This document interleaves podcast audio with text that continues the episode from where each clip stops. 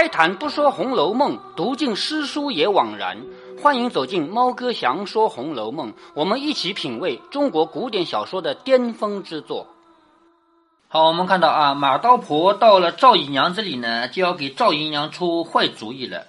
赵姨娘这个人，通过前面一两章我们看出来了啊，非常的怕王熙凤。于是呢，在她的眼里，她就觉得王熙凤这个人啊，不仅仅是令我可怕，而且呢，她利用管家的机会，把咱们贾家的钱全部搬回她娘家去了。那这个时候呢，马道婆为了能够继续能够挣钱，他就顺着这个话说说你们这帮人怎么就由着他去呢？那赵姨娘说不由着他还能怎么着？马道婆就说换了我。我明的打不过他，我暗地里也要整死他。这样的话，他就是提醒赵姨娘，我有这个手段把他给整死的。赵姨娘听到这个话，话里面有道理，心里暗暗欢喜，便说：“怎么你暗地里算计呢？我倒是也有这个意思，只是没有这样能干的人。你若教给我这个法子，我大大的谢你。你教教我怎么样把他整死，我可以大大的谢你。”马道婆听他话打拢了一处。听他这个话说的，大大的谢我，是不是？听他说这个话叫打拢了一处，便又故意说：“阿弥陀佛，你快不要问我，我哪里知道这样的事情？罪过罪过。”也就是说，这个叫什么欲擒故纵，是不是？我先勾搭你啊，你知道我是能整死他的，然后你真的来问我怎么整死他？哦，不知道不知道，我不能做这个事，对不对？这叫欲擒故纵。这种事情，王熙凤什么的都会，对不对？赵姨娘说：“你又来了。”你是贾雨村，哎，对，贾雨村也这样啊。赵姨娘说：“你又来了，你是最肯济困扶危的人，难道就眼睁睁看人家摆布死了我们娘儿两个不成？就是像你这样好的人，你应该帮帮我们娘儿两个呀，就是我和贾环呀。难道就眼睁睁看人家摆布死了我们不成？难道还怕我不谢你吗？就是怕我不来感谢你吗？这句话应该从两方面来理解啊。前一方面呢是给人一个台阶下，为什么呢？前面马道婆说了。”坏事我不能做，他还假装念佛，阿弥陀佛。坏事我不能做，那既然你不能做坏事，我就要顺着你的角度来说，你做的是好事。什么好事呢？你不能眼睁睁看着我和贾环被人害死呀，所以你要救我和贾环呀，所以这不是好事吗？对不对？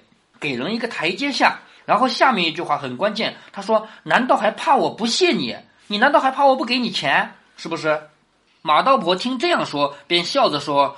若说我不忍叫你们娘儿两个受人委屈，那还可以；若说谢我这两个字，可是你打错算盘了。你看，还人还要假装自己很高大。我之所以告诉你怎么样整人啊，怎么样把人家害死啊，我不是为了钱，我是为了把你和贾环两个人救出来，明白吗？这个人装高大是吧？他说，如果是我图你的谢，靠你这么点东西，怎么能打动我啊？也就是说，明摆着你没几个钱，你把你的钱给我了。能给多少？是不是啊？靠你这个能打动我？赵姨娘听说这个口气松动了，便说：“你这么明白个人，怎么糊涂起来了？你如果法子灵验的话，把那两个给绝了。明日我这家私不怕不是我和我环儿的。什么意思啊？你要把那两个人处理掉，一个是王熙凤，一个是贾宝玉。王熙凤处理掉以后，他不管家了，是不是？贾宝玉处理掉以后，我家的贾环是唯一的独苗了吧？是不是啊？”如果你把那两个人除掉，整个贾府的东西都是我的了，都是我们家环儿的了，懂这个道理吗？那个时候你要什么要不到，也就是说他给马道婆一个支票，这张支票暂时没钱可以领，但是以后可以领的。你只要帮我把王熙凤和贾宝玉弄死，将来整个贾府就是我们家贾环的，所以将来你要什么我都可以给你，虽然现在没有。马道婆听了，低了头，半晌说：“好时候事情妥了，又无凭据，你还理我呢？也就是说，哦，等到我帮你把那两个人弄死了以后，我来问你要钱，你不给怎么办？又没有凭据，是不是？到那时候你还理我吗？”赵姨娘说：“这有何难？如今我虽手里没什么零碎的，占了几两梯级，还有几件衣服簪子，你先拿去。”剩下的我写个欠银文契给你，你要什么保人也有，保人就是中介人，就是证明我欠你的钱，这个叫保人啊。到时候我再赎给你，什么意思？现在我能给你的就只有这一点点银子，就是几两银子是我省下来的，还有呢几件衣服啊，簪子啊，簪子就是头上的头发啊，那个发饰啊，你先把这几个东西拿去，剩下的我写一个欠条，我欠你的钱，而且我也请中介人做保证。等到以后你这个事情成了以后，整个贾府都是我家环儿的了嘛，到那个时候我再给你嘛。马道婆说：“果然这样。”也就是说，这个时候马道婆一看有希望赚钱了嘛，是不是？眼睛都放光了。果然这样。赵姨娘说：“这如何还撒得谎啊？”说着便叫过一个心腹的婆子来，耳根底下叽叽喳喳说了几句话。那婆子出去了，一时回来，果然写了个五百两的欠契来。他有一个心腹的婆子，给他写了一个五百两的这个文书。赵姨娘便按印了手模，就是要按个手指印嘛。走到橱柜里，将梯几拿了出来，与马道婆看看，说：“这个你先拿了去做香油供奉使费，可好不好？就是自己省下的那一点钱，先给了他。”马道婆看白花花一堆银子，又有欠契，就是除了银子以外，还有五百两的欠条嘛，便不顾青红皂白，满口应着，伸手先去抓了银子掖起来，掖起来就是藏在这个胳肢窝这个地方啊，因为这个地方是。以前的衣服上没有口袋嘛，往这个地方藏，然后又向裤腰里掏了半晌，向自己的那个腰里面掏了半晌，掏出十个用纸剪的青面白发的鬼来，用指头剪的鬼啊，掏出来十个，并两个纸人。除了这十个鬼以外，还有两个指头人，递给赵姨娘，又悄悄的教她说：“你把他两个的年庚八字，所谓年庚八字就是生辰八字嘛。”把他们的这个生辰八字啊写在这两个纸人身上，并五个鬼都掖在他们个人的床上就完了。讲到古代演人的这个方法啊，不管是用纸画一个人，用纸剪一个人，还是用稻草粘一个人，但是都要把这个真实人物的生辰八字写上去。写上去以后，这就是你的替身了。那比如说汉朝有一个很著名的演人个案子啊，发生在皇宫里面。皇宫里面你要知道。皇帝只有一个，他又有皇后，又有妃子，很多人是不是啊？那些皇后妃子都想得宠，怎么办？想得宠很容易啊，把那个得宠的弄死啊，是不是啊？于是就有发生过这么一个案子啊。当然，这个案子是真是假，现在已经过去两千年了，众说纷纭。但这个案子的确有过，就是里面的人究竟是真的做了掩人的呢，还是被人冤枉了？这个事情两千年过去了，咱们已经不可能知道真相了。当时怎么样的呢？就是用草那个扎了一个这么小的纸人，上面写了，好像是写了皇后的生辰八字，然后用那个针啊扎那个小人。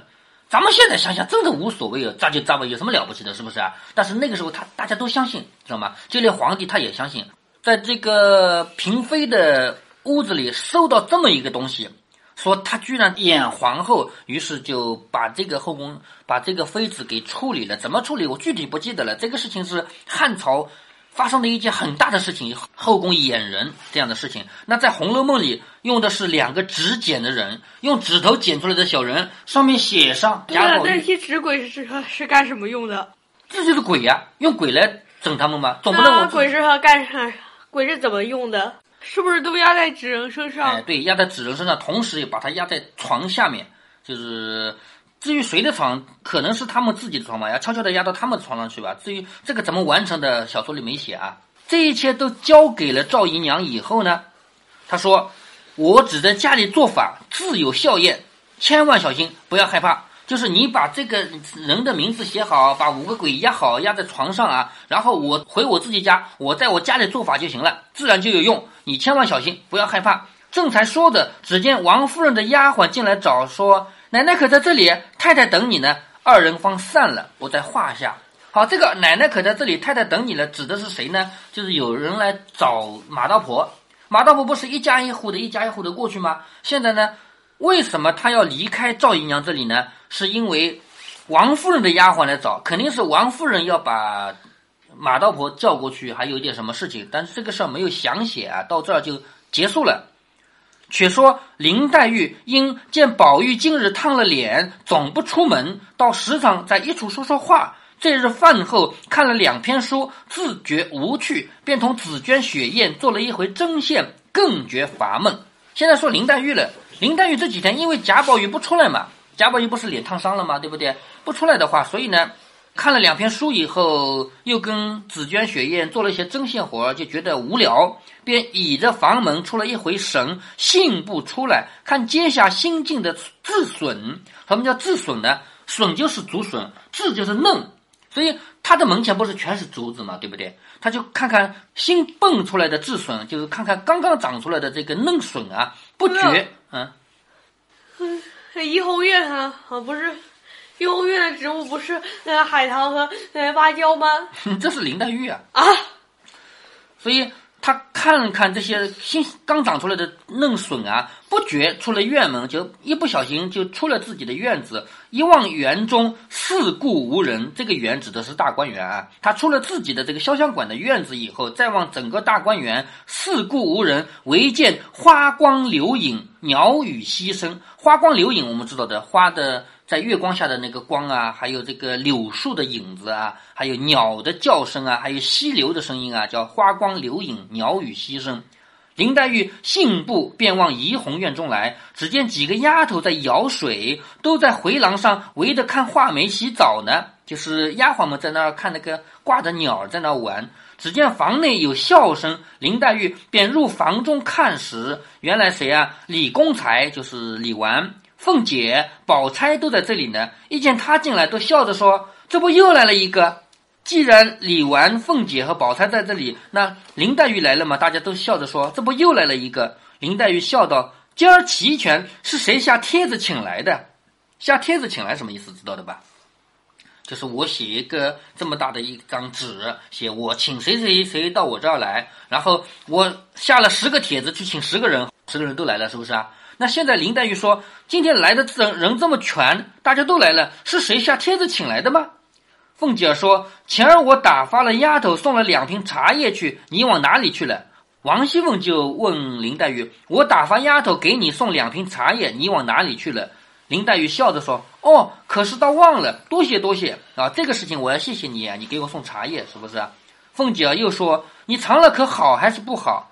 没有说完，宝玉便说：“论理可倒罢了，只是我说不大甚好，也不知别人尝的怎么样。”什么意思呢？贾宝玉这个人说了一句实话，他说：“我觉得这个茶叶不怎么好，也不知道别人尝着味道怎么样。”宝钗说：“味道轻，只是颜色不大好些。”就是宝钗她说味道呢很轻的，就是清香啊。茶叶不是有的茶叶是浓香，有的茶叶是清香吗？味道轻，只是颜色不大好些，颜色不怎么好。凤姐说：“那是暹罗国进贡来的，暹罗国进贡啊，哪里是暹罗国呢？就是泰国。”从泰国进贡来的，我尝的也没什么趣儿，还不如我每日吃的呢。也就是说，他们这些贵族啊，对于那个从泰国进贡来的茶叶，他们都喝不惯。所以，包括贾宝玉，包括薛宝钗，也包括凤姐儿呢，都觉得这个茶叶喝不惯，不怎么好。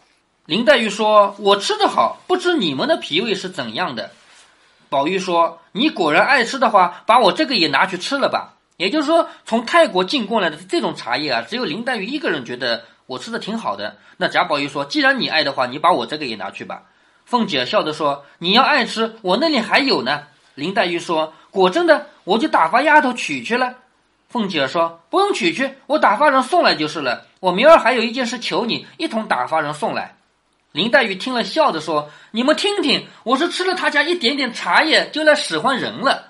这个话呢，就是你要。”进一步理解啊，现在是王熙凤把泰国进贡来的茶叶给了林黛玉、贾宝玉、薛宝钗几个人，是不是？其中只有林黛玉觉得好喝。那既然你觉得好喝，那我就多给了你了，我多给了你。然后说，同时我还有事要求你帮忙的，所以呢，明天我派人把这个茶叶送来给你的时候，同时我请你帮忙的事，我也会派人来找你。那这个时候，林黛玉就要说笑话了。她说：“你们听听，我就是吃了他一点点茶叶，他就来叫我做事了。”这个听得懂的吗？一句笑话啊。接下来呢，王熙凤说的笑话就更加好玩了。王熙凤笑着说：“倒求你，你说这些闲话，吃茶吃水的，你既然吃了我们家的茶，怎么还不做我们家的媳妇儿？”这个话这样给你读，你肯定不懂什么意思呢？这里的茶和前面的茶是不一样的。前面说吃茶是。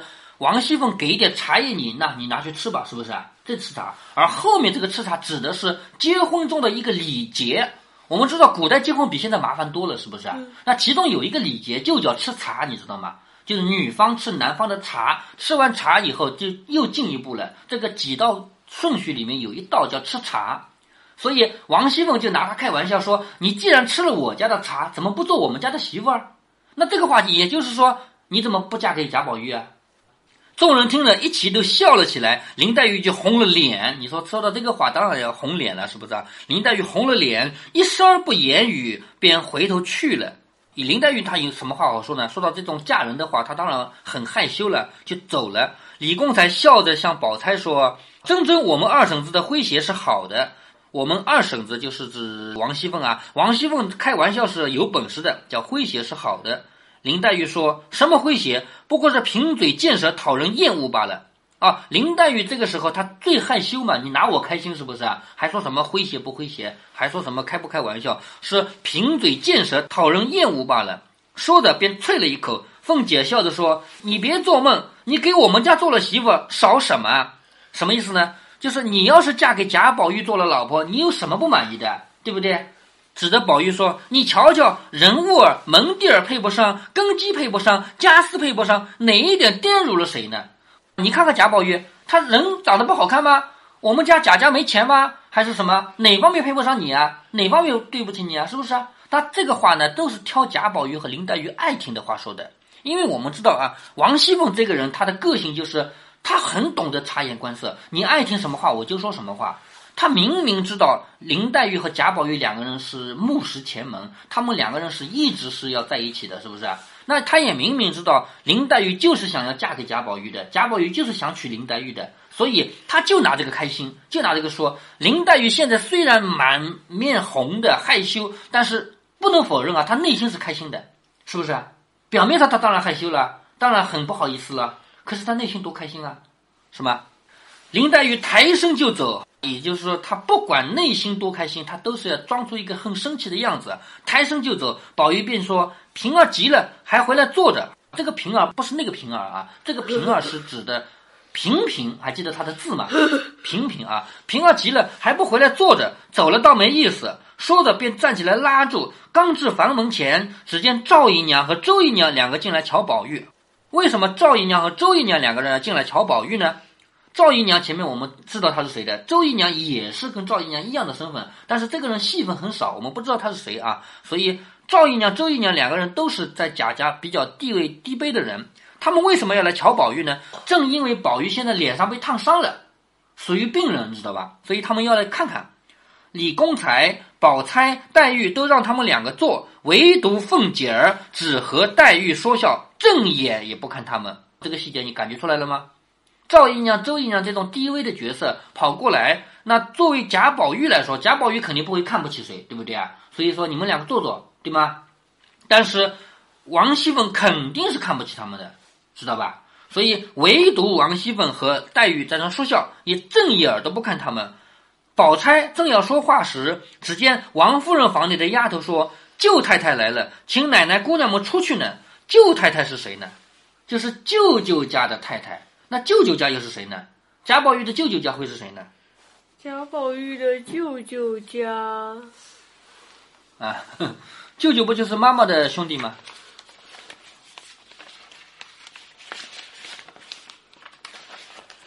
王子腾。哎，对对，就是王家的人啊。说舅太太来了，请奶奶姑娘们出去呢。李公才听了，就李纨啊，李纨听了便忙着凤姐儿等走了。你看，李纨、王熙凤走了。赵周两个忙辞了宝玉出去，赵姨娘、周姨娘赶紧要走。为什么要走呢？因为舅太太这个是王家的人，对不对？王家人来了，那最忙的一定是王夫人嘛。王夫人她娘家人嘛。而赵姨娘、周姨娘是王夫人的仆人。这里你要搞清楚一个关系啊，就像平儿是王熙凤的仆人一样，那个小妾都是大老婆的仆人，知道的吧？所以赵周两个人连忙辞了宝玉出去。宝玉说：“我也不能出去。”你们好歹别叫舅母进来，什么意思啊？就是我脸上烫伤了，我不能见人。你们不要叫舅妈来看我，知道吧？又说林妹妹，你先略站一站，我说一句话。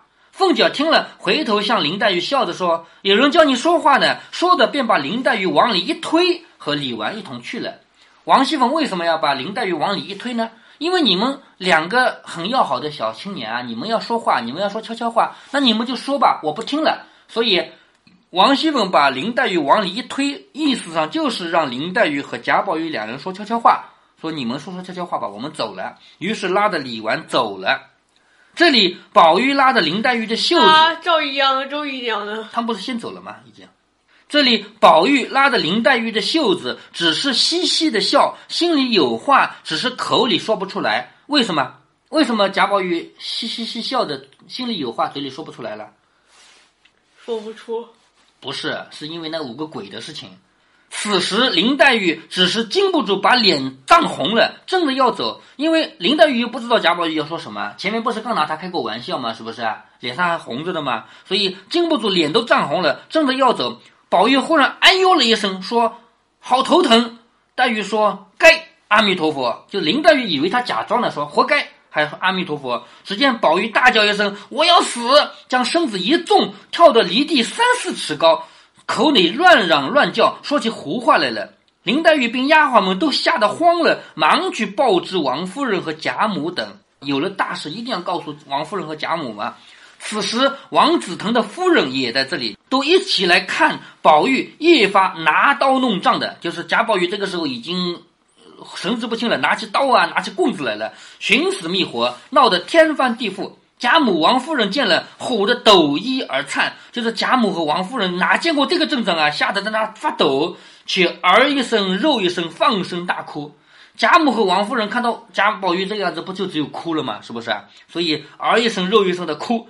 于是惊动诸人，连贾赦、邢夫人、贾珍、贾政、贾琏、贾蓉、贾云、贾平、薛姨妈。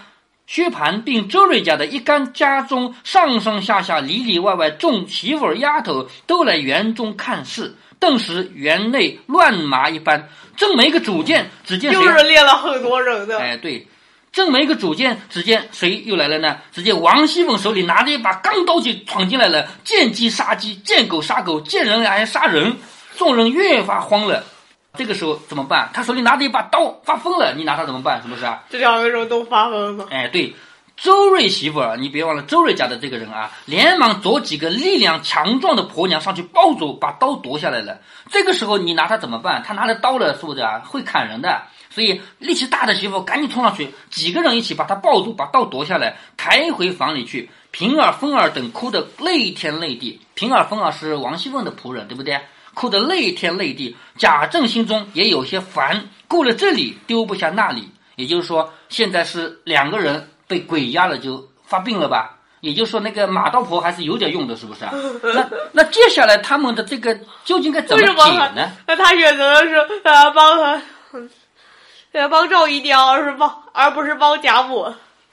他肯定是贾母叫他点的灯油，他也点了；赵姨娘要他帮的，他也帮了。只不过他好事坏事都做了嘛，对吧？那还会有什么结果？嗯，最后的结果啊，最后结果对马道婆来说没什么，因为这个事没有暴露出来。最后马道婆没有败露，要不然的话，他肯定死定了，是不是？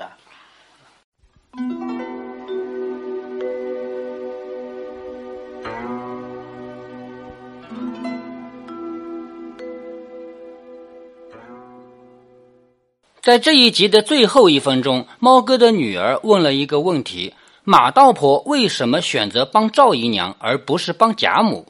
不知道大家有没有这样想过？其实这是一个很好的问题。在我女儿的眼里，一个人做一件事儿应该是有价值观的，但是她这个年龄的人还没有想到过，这世上有些人是没有价值观的。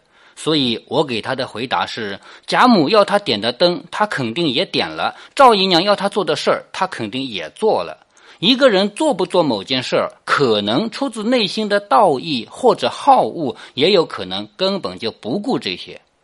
下面我们来说一下这一集中的一个细节。有些听友从这一集音频中挑出猫哥的一个词来说事儿，说王熙凤怎么可能知道木石前门这种事儿？就连贾宝玉和林黛玉也不知道啊，只有作者和读者才是知道的。呵呵，如果你要这样说，那我只能回答说你很对。其实猫哥我在这里只是想说，王熙凤是支持宝玉和黛玉两个人相好的。至于这两人相好，究竟应该称之为木石前门，还是称之为宝黛之恋，不重要嘛。我只是随口说出了这四个字而已啊，所以这个问题就不需要再解答下去了。但是这个问题引申出来的后续问题却很大：王熙凤究竟是支持宝玉和黛玉相爱相守呢，还是支持宝玉和宝钗呢？你要是提出这个问题来，那这就是一个更高质量的提问了。在猫哥所接触的听友中，支持这两者的都有，而且都能举出很有力的证明。但是在这里还没有到猫哥要表态的时候，在后面的某一集中，猫哥将会总结出贾家这些人分别支持哪一方。到那个时候，我们再来揭晓。如果您觉得猫哥的读书分享有益有趣，欢迎您点击订阅，这样您将在第一时间收到猫哥的更新提醒。如果您有什么要对猫哥说的，不管是赞还是批评，不管是提建议还是唠唠嗑，欢迎您在节目下方留言。